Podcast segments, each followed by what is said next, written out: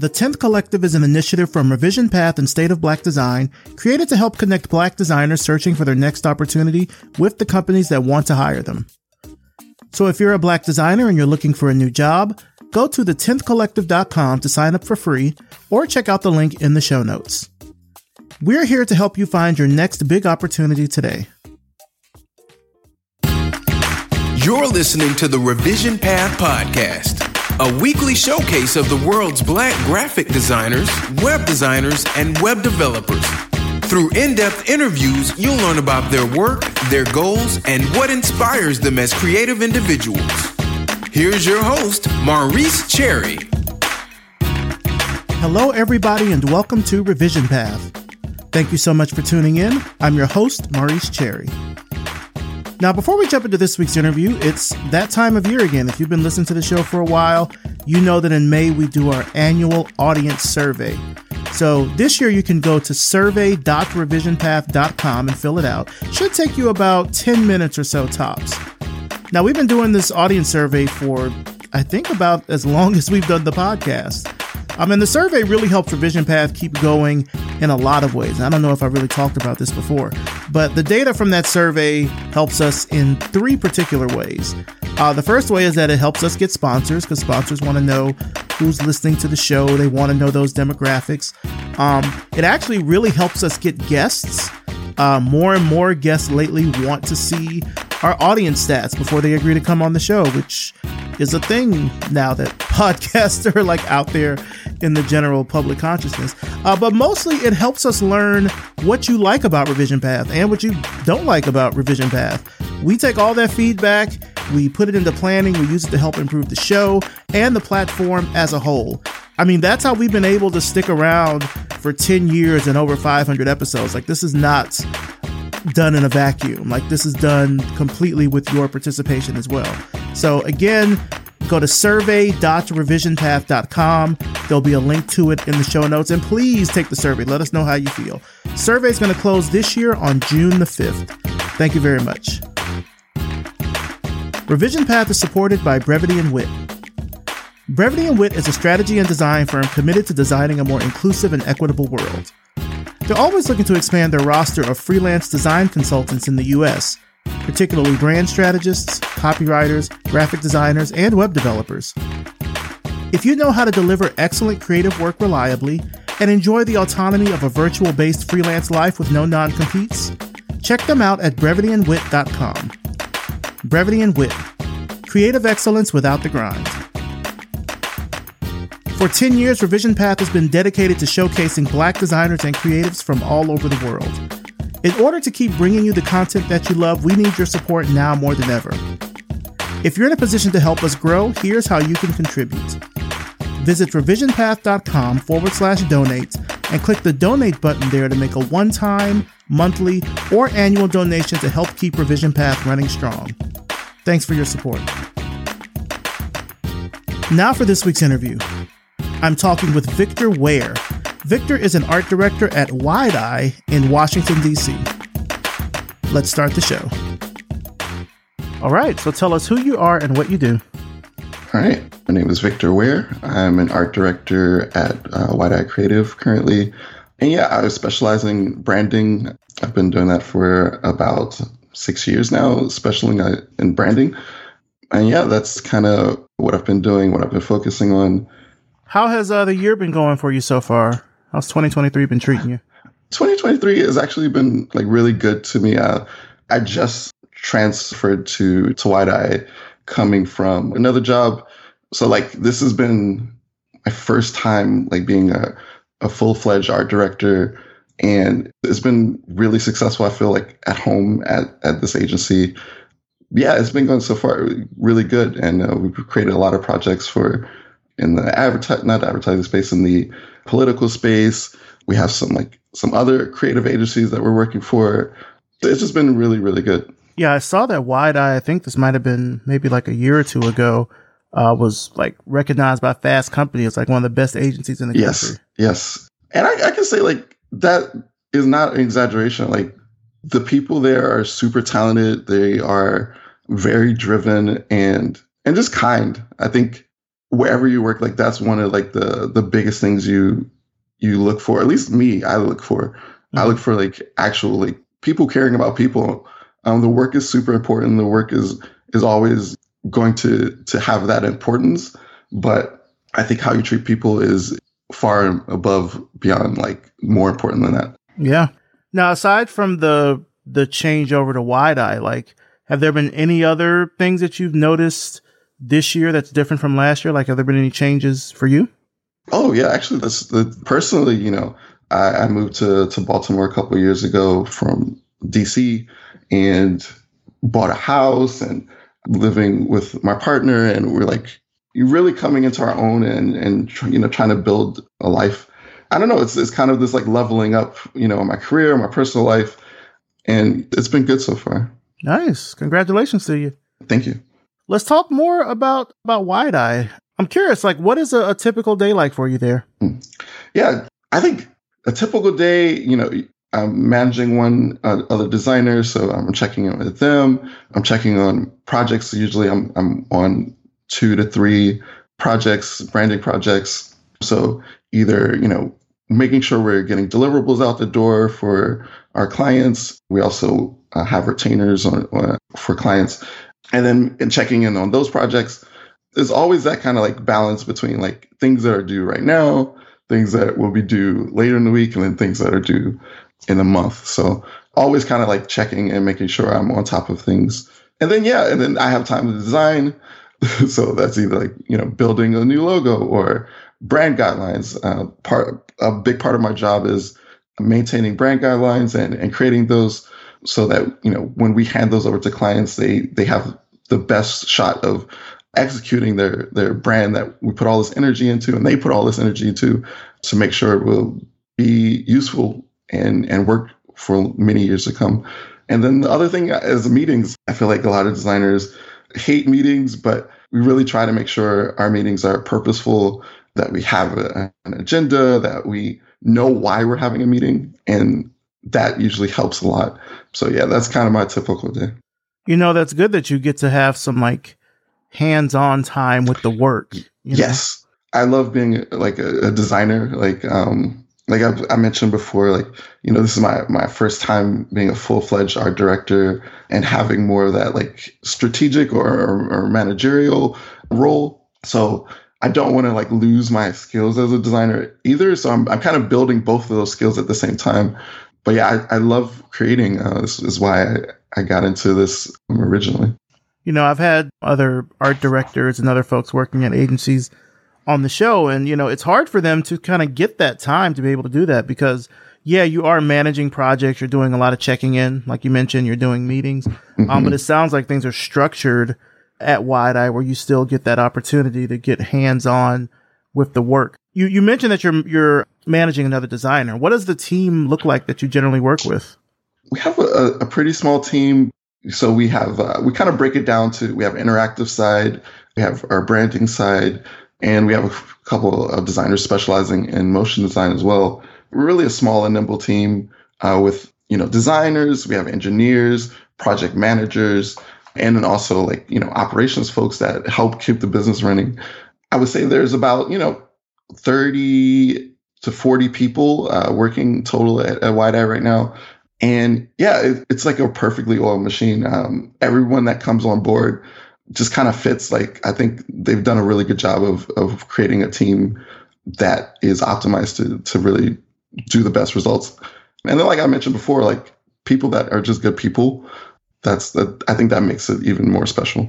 Now, I'm curious with Wide Eye having the reputation that it has. I mean, even some of its clients, like the White House, Democratic National Convention, etc. And I know that Wide Eye is not specifically just about like progressive politics in that sense.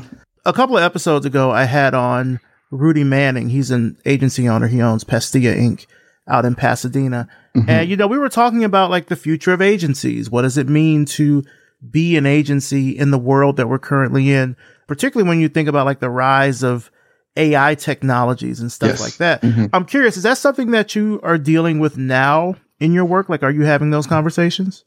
Yeah, it's something that has come up a lot you know, one of our creative directors is is very interested in technology and how I would, I would say we all are to some extent, like how that changes design, how it could benefit design, and you know what that means for the landscape and for our careers.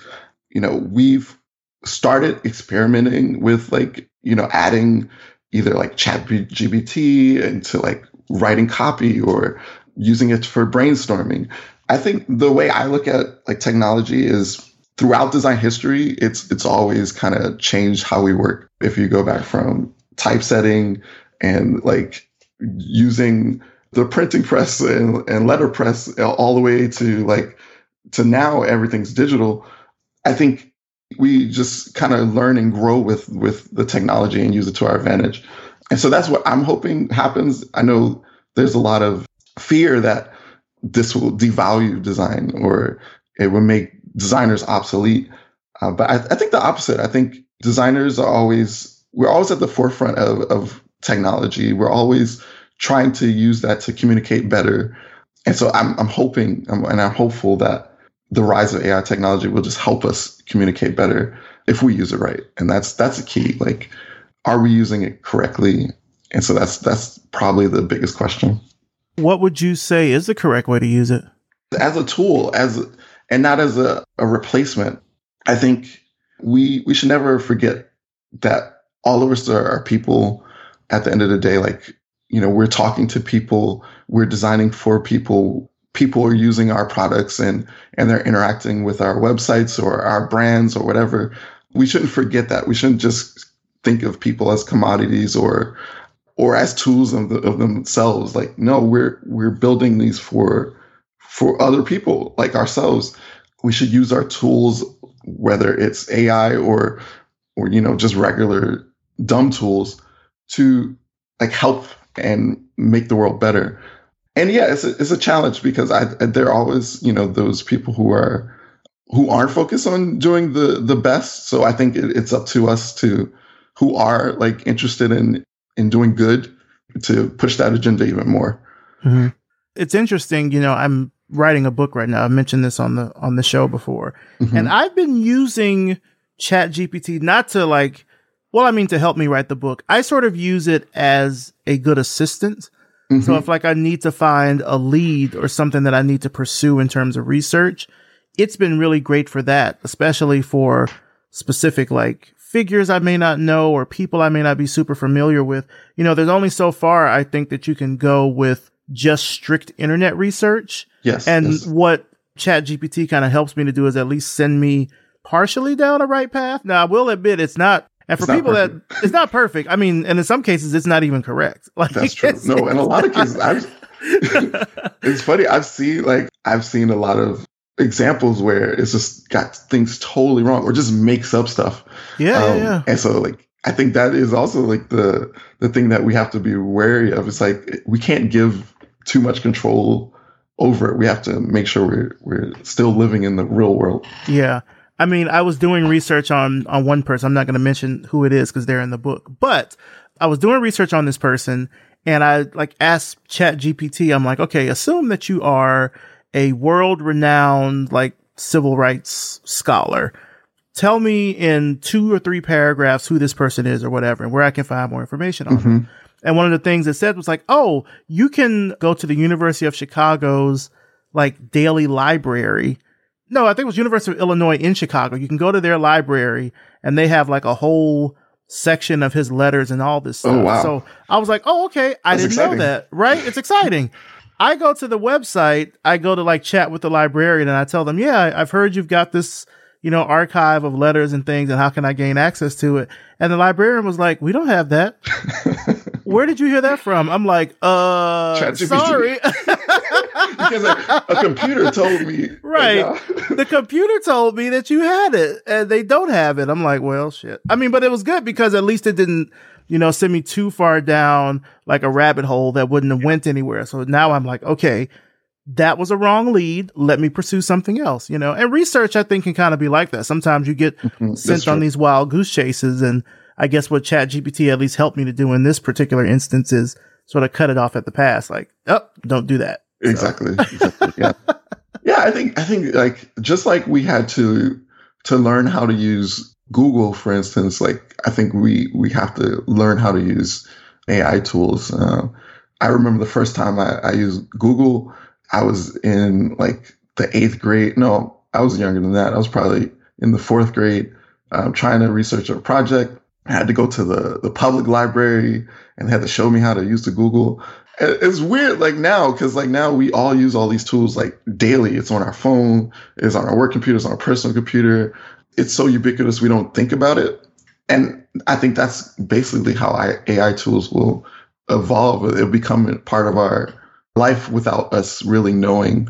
And that sounds scary, but it, it's also like something that we've seen before. Like, right. Uh, for example, autocorrect. Autocorrect, we use it all the time. It's the most helpful thing. We mm-hmm. we don't have to remember how to spell long words like expialidocious or something. And yeah, it's those kind of little tools that are helpful, that are ubiquitous, that we don't notice until it becomes you know that part of our lives right like i remember i don't know maybe this was about five or six months ago when people started rolling out the ai avatars mm-hmm. and you know one there were people that were saying i can't believe you're paying for that you're paying for that blah blah blah all this kind of stuff which i think gets into a whole other conversation around people that are using these sorts of things and then going to humans yes. expecting them to like alter or change or make corrections yes. on what mm-hmm. the AI has done. Like that's a whole other conversation.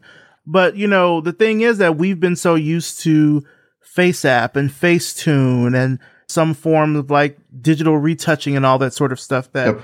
AI avatars are not that much of a stretch to the imagination past that. And because these models are trained on pictures that honestly we are putting online, like people put an immense amount of personal data There's online so much data, social, yes. social media we're feeding the machine that's making this happen. So can we really be that mad at it? I don't know. It's a really tricky conundrum. I think the ethics around it are still something that folks are trying to iron out, even just yes. on a personal level. Yep. Like I've had to tell people, even for the show, like if you're going to send me a picture, like send me a picture.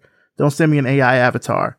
Exactly. I, I, prefer yeah. it to be you, not because we're talking about you. We're not talking about your avatar or whatever. But yeah. yeah uh, amorphous representation of you. Like, yeah, it, it, it does. And that's, that's where I, I say like, it's that, that scary part. Cause I think we're, we're always pushing this line. And when I say we, I mean, humanity as a collective, we're always pushing this line of technology and, and what the next new thing, and we're blurring this line between real and the virtual.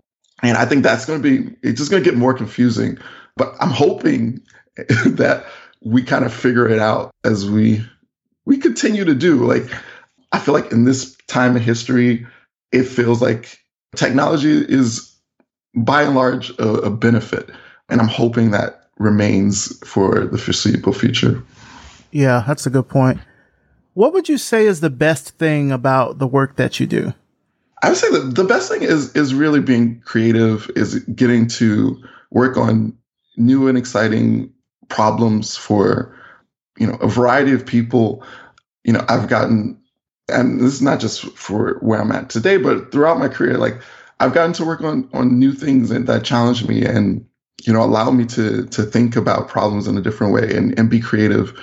You know i've always been a kind of a creative person even since i was a really young kid and you know loved like doodling and and drawing cartoon characters. I, I would tape Dragon Ball Z and I would pause it so I can draw the characters. Um, I don't know. It was just a, it was a way to, to express myself and a way to just have fun. So I'm grateful to be in this, this field because, you know, I can still have fun even in my, my daily job, even though it's still a job. It's still hard. It's still days where I'm, I'm frustrated and burnt out. But at the end of the day, like I'm grateful that I can do, you know, what I love. Yeah.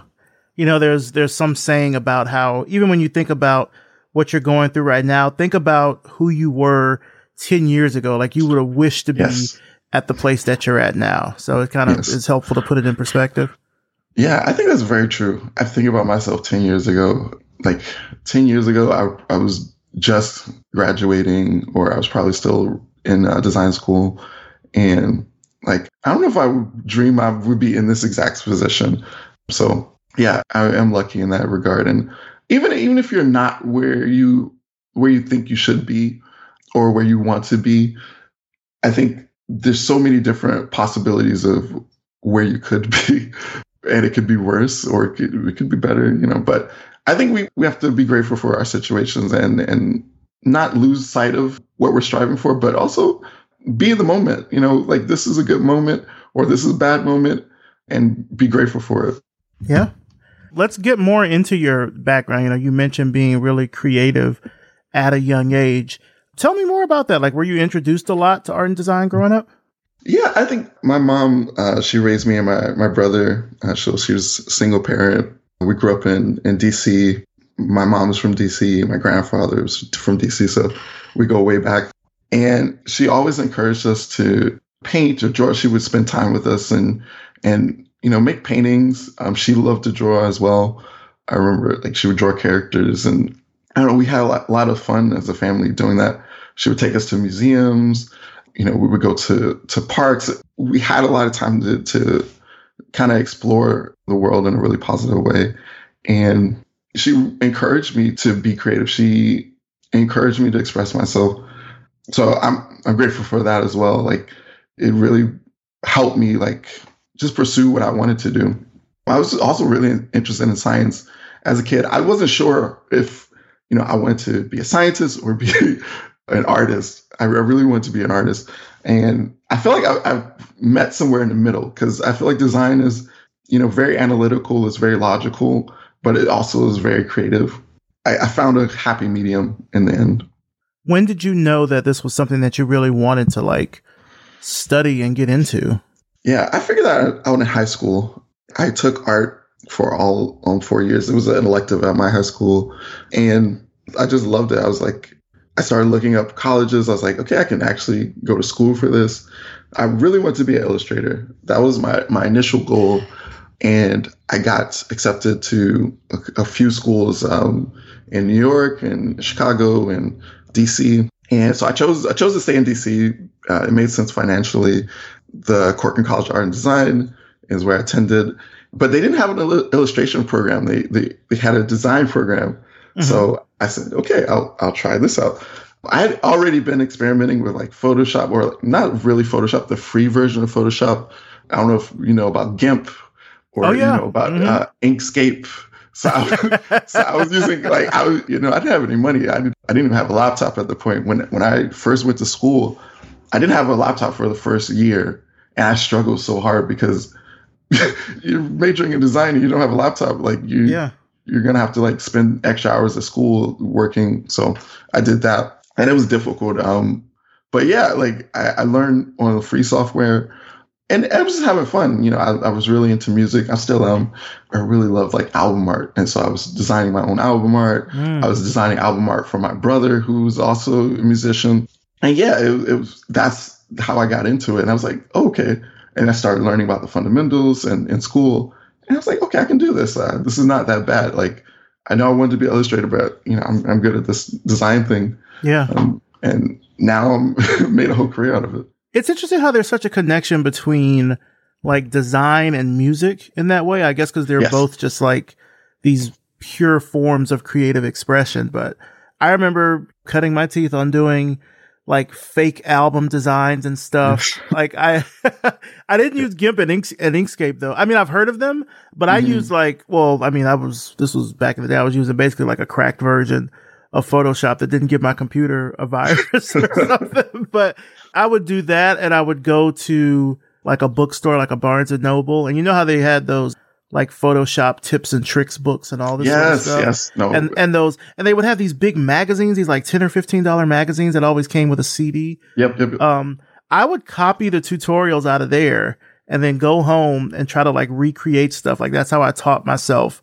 how to use Photoshop, how to use Illustrator. Yeah. And I guess in the in the process of doing that, I'm also teaching myself about typography, negative space, color, mm-hmm. things like that. Like and a lot of it was making fake album covers, like for mm-hmm. groups that don't mm-hmm. exist, for artists that are not real people, just taking a stock photo and being like, what can I do with this? How can yes. I change this around? You know, it's it's so interesting that connection between those two. Yeah, I was doing the same things. Uh, you know, I I watched so many tutorials online, like uh, psdtuts.com. Oh yeah, uh, yeah. Like that was, I remember going there and, and just like, oh, this is a new thing I, have never tried before. And yeah, it was, it was just a lot of that. Like I was excited to learn and just having fun with it, you know, not with any kind of intention of like, oh, I'm going to be this kind of designer or I'm to, I just wanted to like have fun. And like I said, I, re- I really love music. I was making my own music and you know making the album art for it and that was mm-hmm. fun and i saw that connection between them but i've noticed like there's like this weird like percentage of designers who are also musicians. Yeah.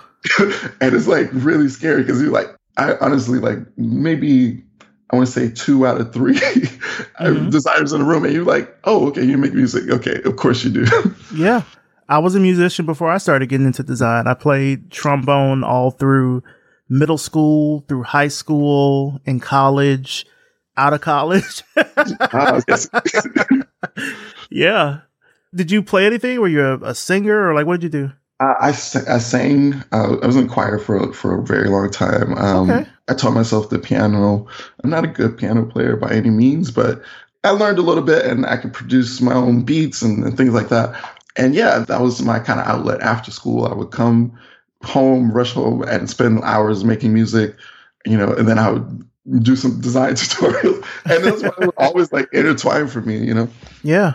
Now, tell me more about the the school about Corcoran. Like, do you feel like they really helped prepare you for the design world while you were there? It was the like oldest design school in in DC, very very famous gallery. You know, they've been around for a long time, and I feel like the education was very traditional you know, there was a lot of focus on print. You know, a lot of my teachers have been working in the design field for for decades. I got a really good like basis on theory, on history. We had just amazing teachers on even on the technical side. But I would say like it, had nothing to do with what I ended up doing.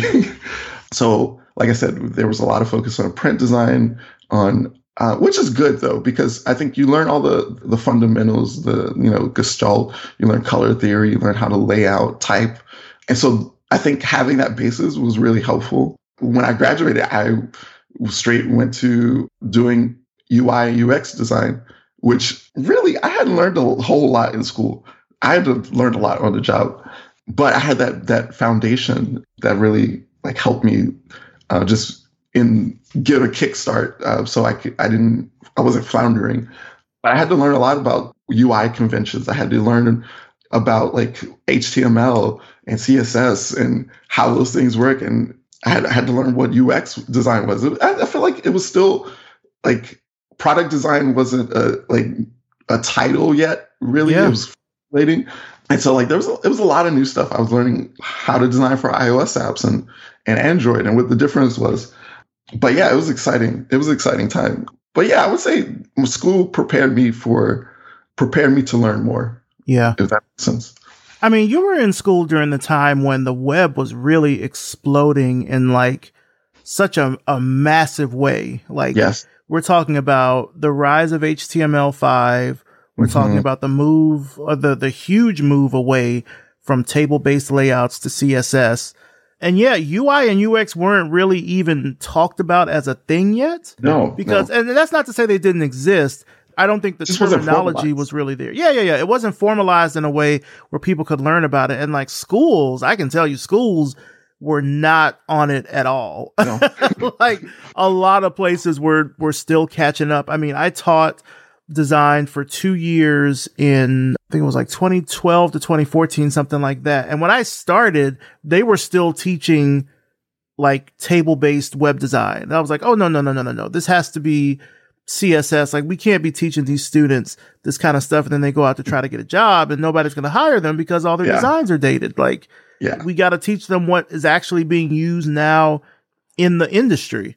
Yes. Uh, and that was such a massive change, just even from a department standpoint, because they're like, well, we have to change curriculum. We have to change tests. I was like, well, you're going to have to do it now because the industry is not only is the, is the industry changing in terms of what is being done in terms of the, the languages and stuff like that, but even the browser itself is shifting from being something that Exactly. used to be strictly presentational to now being a workspace. Exactly. So cross browser compatibility, all these different like frameworks and JavaScript libraries and all this stuff. The things that you're able now to do in a browser, you really could not do 10 or 15 years ago. Oh, it's, no. it's No, a it would be massive shift. Yeah. yeah, the way we work in browsers now is was unthinkable. Like, Yeah. I mean, one, no browser can handle what we're doing now. Like, Right. even close to like everything is kind of like the speed as of everything that's developed since that time is lightning. Like, mm-hmm. you know, everyone talks about like the shift from like web 2.0 to 3.0. But I mean, I, we're really we're talking about like the shift from 1. to 2.0. And it, that was a, a big, big, big jump. I think like the big players were were just kind of solidifying their hmm their stance in the in the in the playground, like the Googles, the Facebook. That's when they really became like these big behemoths. And but yeah, before that, like there was AOL and Netscape and Yahoo. but yeah, and, and no one had seen like these Goliath companies, you know, the Amazons of the world before. Like, and yeah, it just happened really, really quickly. Yeah. Speaking of AOL, oh, um, you worked there I for, did. for a little over four years. This was after you graduated from Corcoran. Tell me about that, because first of all, I didn't. I was doing my research. I was like, I didn't even know AOL was still around. I remember getting the CDs, the American Yes. Online CDs, in the mail as a teenager. Oh, we had those. We had those. Yeah. Oh, we had, no in the office. They were still. They were still there. oh, wow. Um, okay. interesting. so, one of my professors at the Corcoran College of Art Design, he was a creative director at AOL, and he he was like, "Ah, "There's this internship, apply," and and because I was I was a junior at the time, so yeah, that's that's how I got my first job. And then after he left AOL, I ended up staying. I, I was just there for for four years, and that like I was saying, like I learned a lot about UI and UX design. Um, my first job was working on the AOL homepage. We also worked on AOL's first news app that went in the, the iOS store and and Android store. They hadn't had, which was just crazy. I'm like, they not had an app before, and yeah, it was. I learned so much in that job. Like, like as I was mentioning before, like most of my education was more print focused. Mhm. Uh, it was very traditional. And now I'm like designing web pages, which I was like, I don't know. I, I thought I was going to be working on a magazine or something. um, it was really, it was really fun. Um, we had a really small and nimble team, and I just learned so much. It was fun. And the only reason I left AOL is one thing is they, they were notorious for laying people off. um, so I I hanged in there as long as I could, and and I did get laid off, but it was fun. Like I, I like I said, I really learned a lot. And yeah, it, it was weird being at a, a place that you know I remember from from my childhood and the dial up tone and and just seeing all that. And they had this huge campus in in Virginia near Dulles Airport. You can see like how big AOL used to be. It was kind of like weird to be in the in a company where it's it's not at this heyday. Like it's slowly becoming less relevant. But we were still working. We were still working on things. We were still bringing out new products. We were still, you know, trying to compete with like the the other players in the game. So I, I do enjoy the people I worked with um, and and the time I spent there. yeah, it's interesting about those those old companies. We still have Earthlink. Yeah, really. Yeah, yeah, yeah, Wow. yeah. That threw me for a loop because I remember when Earthlink used to be like in Midtown, it was a pretty big deal when it first, you know, came about. Now it's a little bit further out in town, but I didn't even know they were still a thing just in terms of it being an internet service provider. I was like, people use Earthlink on purpose? it's, I, I did not know it was still around because, you know, a lot of those older Yes. web 1.0 companies just kind of either faded into obscurity Yeah, or, or they just Gobbled got- up. Right, exactly. You know, so it was just very few from that era that still were around. You mentioned this art director at AOL was actually a, a mutual colleague of ours, Ted Irvine. Yes, Ted Irvine. Yes. Yeah. Tell me more about kind of working with him. What was that like? he was my instructor at Corcoran teaching After Effects. He was like very good at, at teaching. I like I'm not a motion designer, so Um, he made it easy enough for me to understand. That was that was good. Um, working for him was was really fun. Um, he wasn't at AOL super long by the time I joined. Mm-hmm. It was good to work with him. Um, there was also a few other people I knew from Corcoran that that worked there, and it was just a, a good environment. Like we we knew each other. We we knew each other's backgrounds, so we knew where where we were coming from from a point of view, and it was very collaborative. He was a good mentor. You know, he actually ended up moving to uh, SB Nation, which became Vox Media. Mm-hmm. And then I ended up joining him in Vox Media, not you know four years later. So it was, it was just good to see him again then, and it was it was good working um, overall. Yeah, it's a small world. I think people who have been long time, like long time listeners of Revision Path, remember that we used to do some stuff with Vox Media back in 2015. I think I want to say 2015, 2016 like I was doing some consulting with their product team and then Vox ended up being a sponsor of mm-hmm. Path for a little while. Mm-hmm. So I got to like go to the office and like I yeah. sit down with the team. Actually, I had, you know, I can tell this story. Now I interviewed for a job there. Didn't get it, but uh, I mean, honestly, I'll, I'll, tell you this: like the first time I interviewed there, I didn't get the job. I interviewed there twice. oh, really? Yes, yes, I, yeah. I went to work on the website, and I didn't get that job. Uh, I ended up the job I did get. The second time I interviewed was working in advertising. The advertising, uh, the custom ad, what they call Revex. Mm-hmm. And then after a year doing that, they moved me to the brand team, which I worked on for five years. I went through six rounds of interviews for a, I think it was the product team coordinator position, mm-hmm. and didn't get it. But after I ended up consulting for a year. I think you you probably were there when that when Ashley was there, because right? she was yes. the product team coordinator. Yeah, I was yeah. there. Yeah, Ashley's great, by the way. This is no she, this is, is no slight to her. But I, I, went through six rounds and I was so pissed. I was so mad I did not get that interview because after you know they were doing the consulting, it was a, a lot of the consulting I did was around DEI stuff. They were like, "Yeah, well, how do we get mm. more black people to work here?" And I was like, "Gee, I don't know. How do we get more black people to work here?" I wouldn't know anything about that, you know, but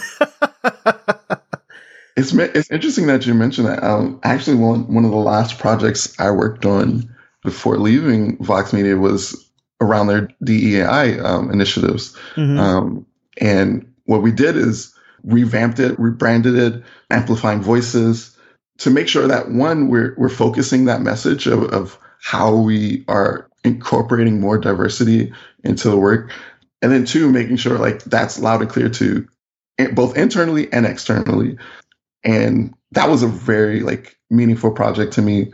I work with uh, the, who's who's the head of DE, and I I think he's still there.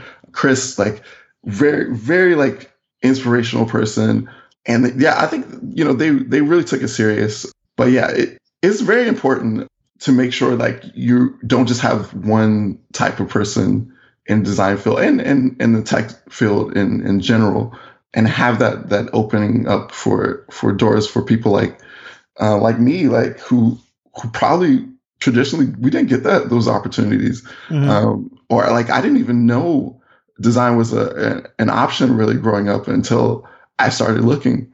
And I, that was just by happenstance that I ended up in, in graphic design because like, you know, like I said, like I was going to go a whole different route. But yeah, I'm, I'm, I'm hoping like that projects like that continue to open doors for people who who don't get those opportunities normally. Yeah. I think the person you're talking about is Chris Claremont, right? Yes, Chris Claremont. Yes. Yeah, and for folks listen, not the X Men Chris Claremont, though it is spelled the same.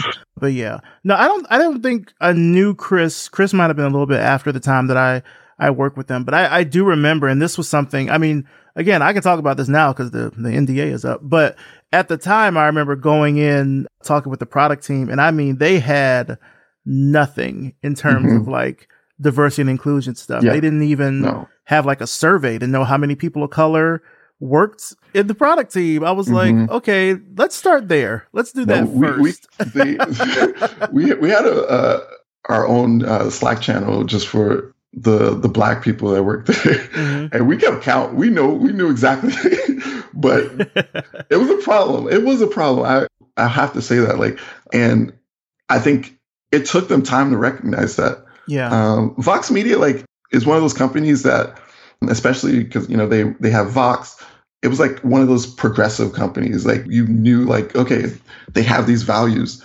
And I think what happens with sometimes is that they don't see like their blind spots. You know what I mean? Yeah. Um, so it's hard because you're like, okay, we're doing all this great work, we're progressive, but it's like, no, we we still have work to do. Just because we're we're pushing these progressive ideas and we're moving forward doesn't mean we don't also have work to do. And I think that's what we all kind of have to remember, no matter where we're working, no matter what we're doing, is that we all we all have work to do. We still are not where we need to be. Yeah, absolutely. I mean, a lot of companies back then during that period, that was a very common thing because I think, you know, the clarion call was really starting to go out in the tech community around that time mm-hmm. about diversity and inclusion, yep. but in a way that made everyone accountable. Like you started to see statistics about the percentage of people of color on workforces and things like this. And companies yep. were really trying to find ways to implement you know, different programs or things of that nature to really sort of increase that. So yeah, that was that was really emblematic of that yeah, time. Exactly. Uh, and and speaking uh, of which, and not to go too much more, I know we've talked a lot about about Vox, and I don't want to skip this part. Right before you left AOL and before you went over to Vox, you started your own studio. Uh, yes. called Studio Never Sleeps. What mm-hmm. made you decide to to strike out on your own like that? I actually always kind of wanted to to be an entrepreneur, and this was like a dream that I had from when I was a, a kid. So that it was partially that. It was also partially uh, because I needed some money. I, you know, I was I, like I said, I I grew up poor. I didn't have a lot of money growing up. E- even after design school, like you know, I had bills to pay. I was in debt. I wanted to be more self sufficient. Like one thing about being laid off of a job, you kind of realize like, oh, nothing's permanent. Mm-hmm. nothing's permanent. Like um, nothing's really guaranteed uh, unless you build something for yourself.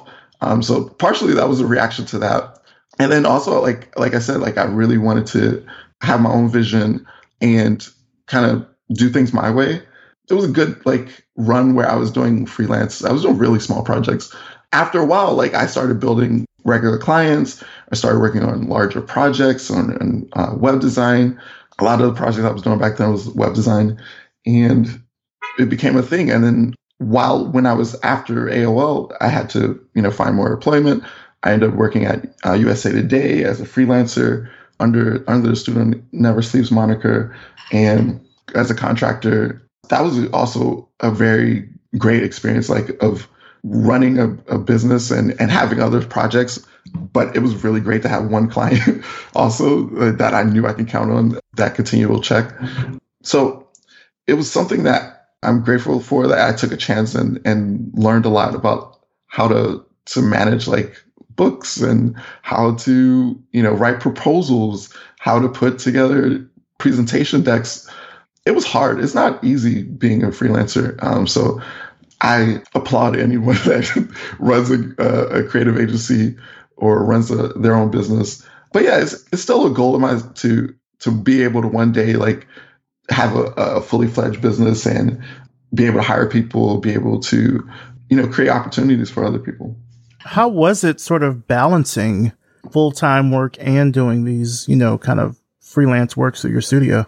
I mean, it was it was a lot of working at night. You know, I had a full time job working in a day and then um, meeting with clients at, at night. Uh, I had a, a, business center at my apartment complex, and I, I would have clients come by like, I need this logo for this thing, and like it was kind of crazy looking back at it. I think I was just hungry. I was I was a lot younger, and you know I, I was like, okay, I can do this. I can I can stay up. I can do twelve hour days. I can do fifteen hour days but it did take a toll. Like it was, it's not easy and keeping track of all that stuff and, and, and constantly trying to find clients and, and working around uh, deadlines. But I, I made it work. I just, a lot of sleepless nights. That's kind of that's kind of the joke in the the name of the, of the name Studio yeah. Never Sleeps. yeah, because I, I, was not sleeping. wow, I remember those those early days when I had my studio trying to you know, I would tell people, you know, the great thing about being an entrepreneur is that you always work half days, any 12 hours you want.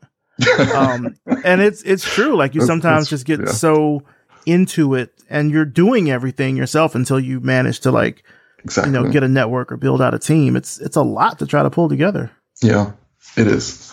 And now you're at Wide Eye. Now you're you're doing this yes. great work as an art director.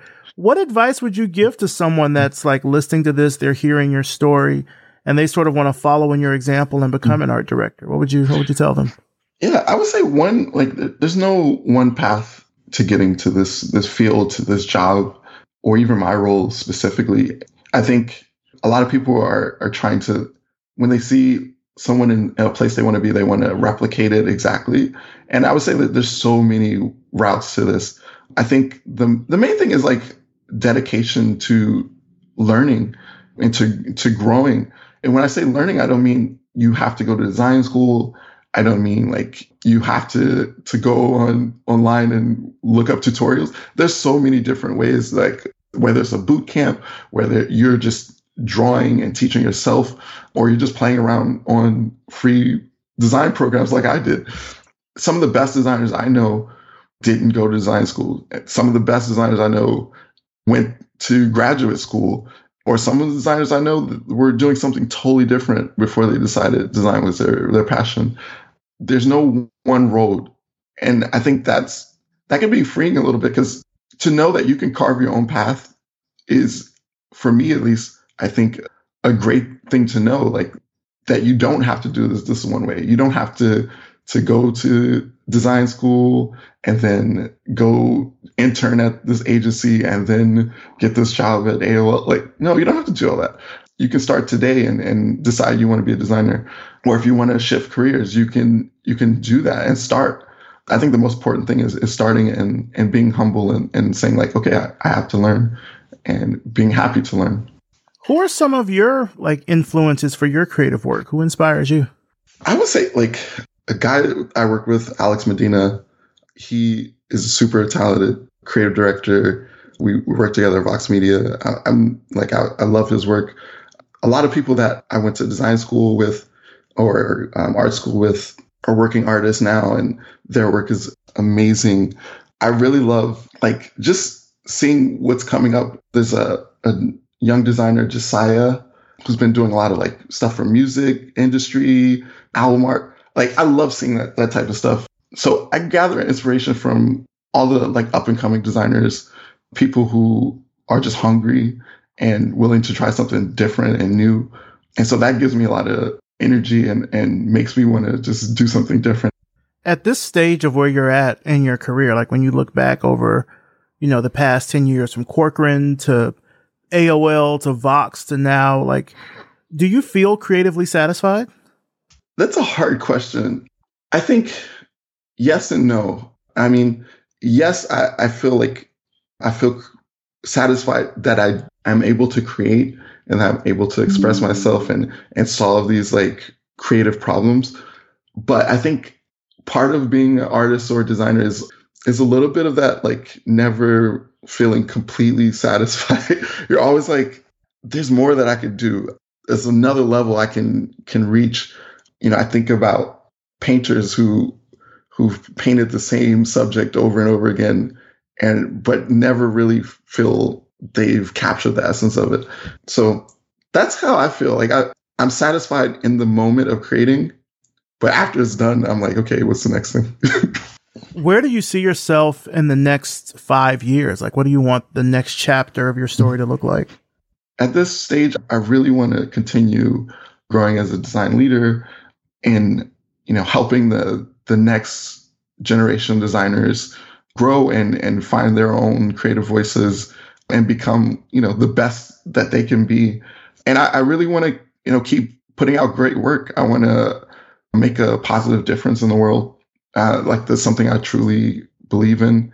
Um, it's one of the reasons I'm at Wide Eye is because you know they, all of them, everyone that works there truly believes in design for good, and I think you know that's where I want to be. I want to keep doing design that will be a positive net good on the world. Well, just to wrap things up here, where can our audience find out more information about you, about your work and everything? Where can they find that online?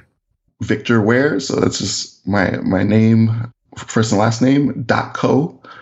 don't go to dot .com. That's that's a software company that I'm still trying to trying to get their uh, the domain for. Uh, but yeah, that that will have all my portfolio and links to my socials. That's where you'll find me.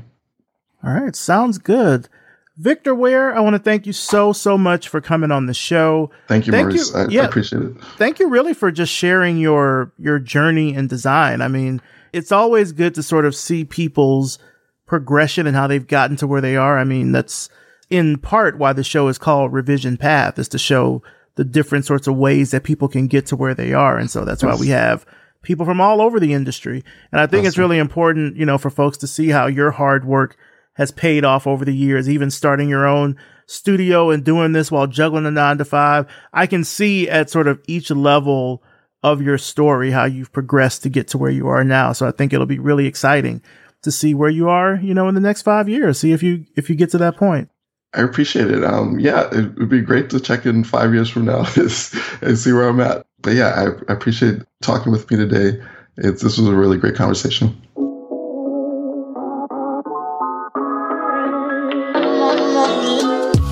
Big, big thanks to Victor Ware, and of course, thanks to you for listening. You can find out more about Victor and his work through the links in the show notes at revisionpath.com. Revision Path is supported by Brevity and Wit. Brevity and Wit is a strategy and design firm committed to designing a more inclusive and equitable world. They're always looking to expand their roster of freelance design consultants in the US, particularly brand strategists, copywriters, graphic designers, and web developers.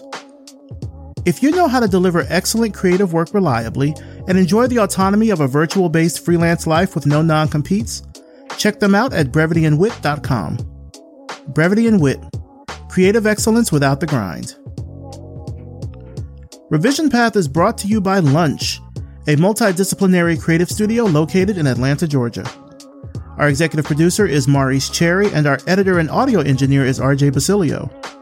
Intro voiceover is by Music Man Dre, with intro and outro music by Yellow Speaker. Transcripts are courtesy of Brevity and Wit. If you like this episode, then please let us know. We're on Instagram and Twitter. Just search for Revision Path. Or you can follow us on Spotify. You can follow us on Amazon Music. Or you can leave us a rating and a review on Apple Podcast. Also, if you want to call us, because we have a hotline, you can leave us a message on our hotline. It's at 626 603 0310. As always, thank you so much for listening, and we'll see you next time.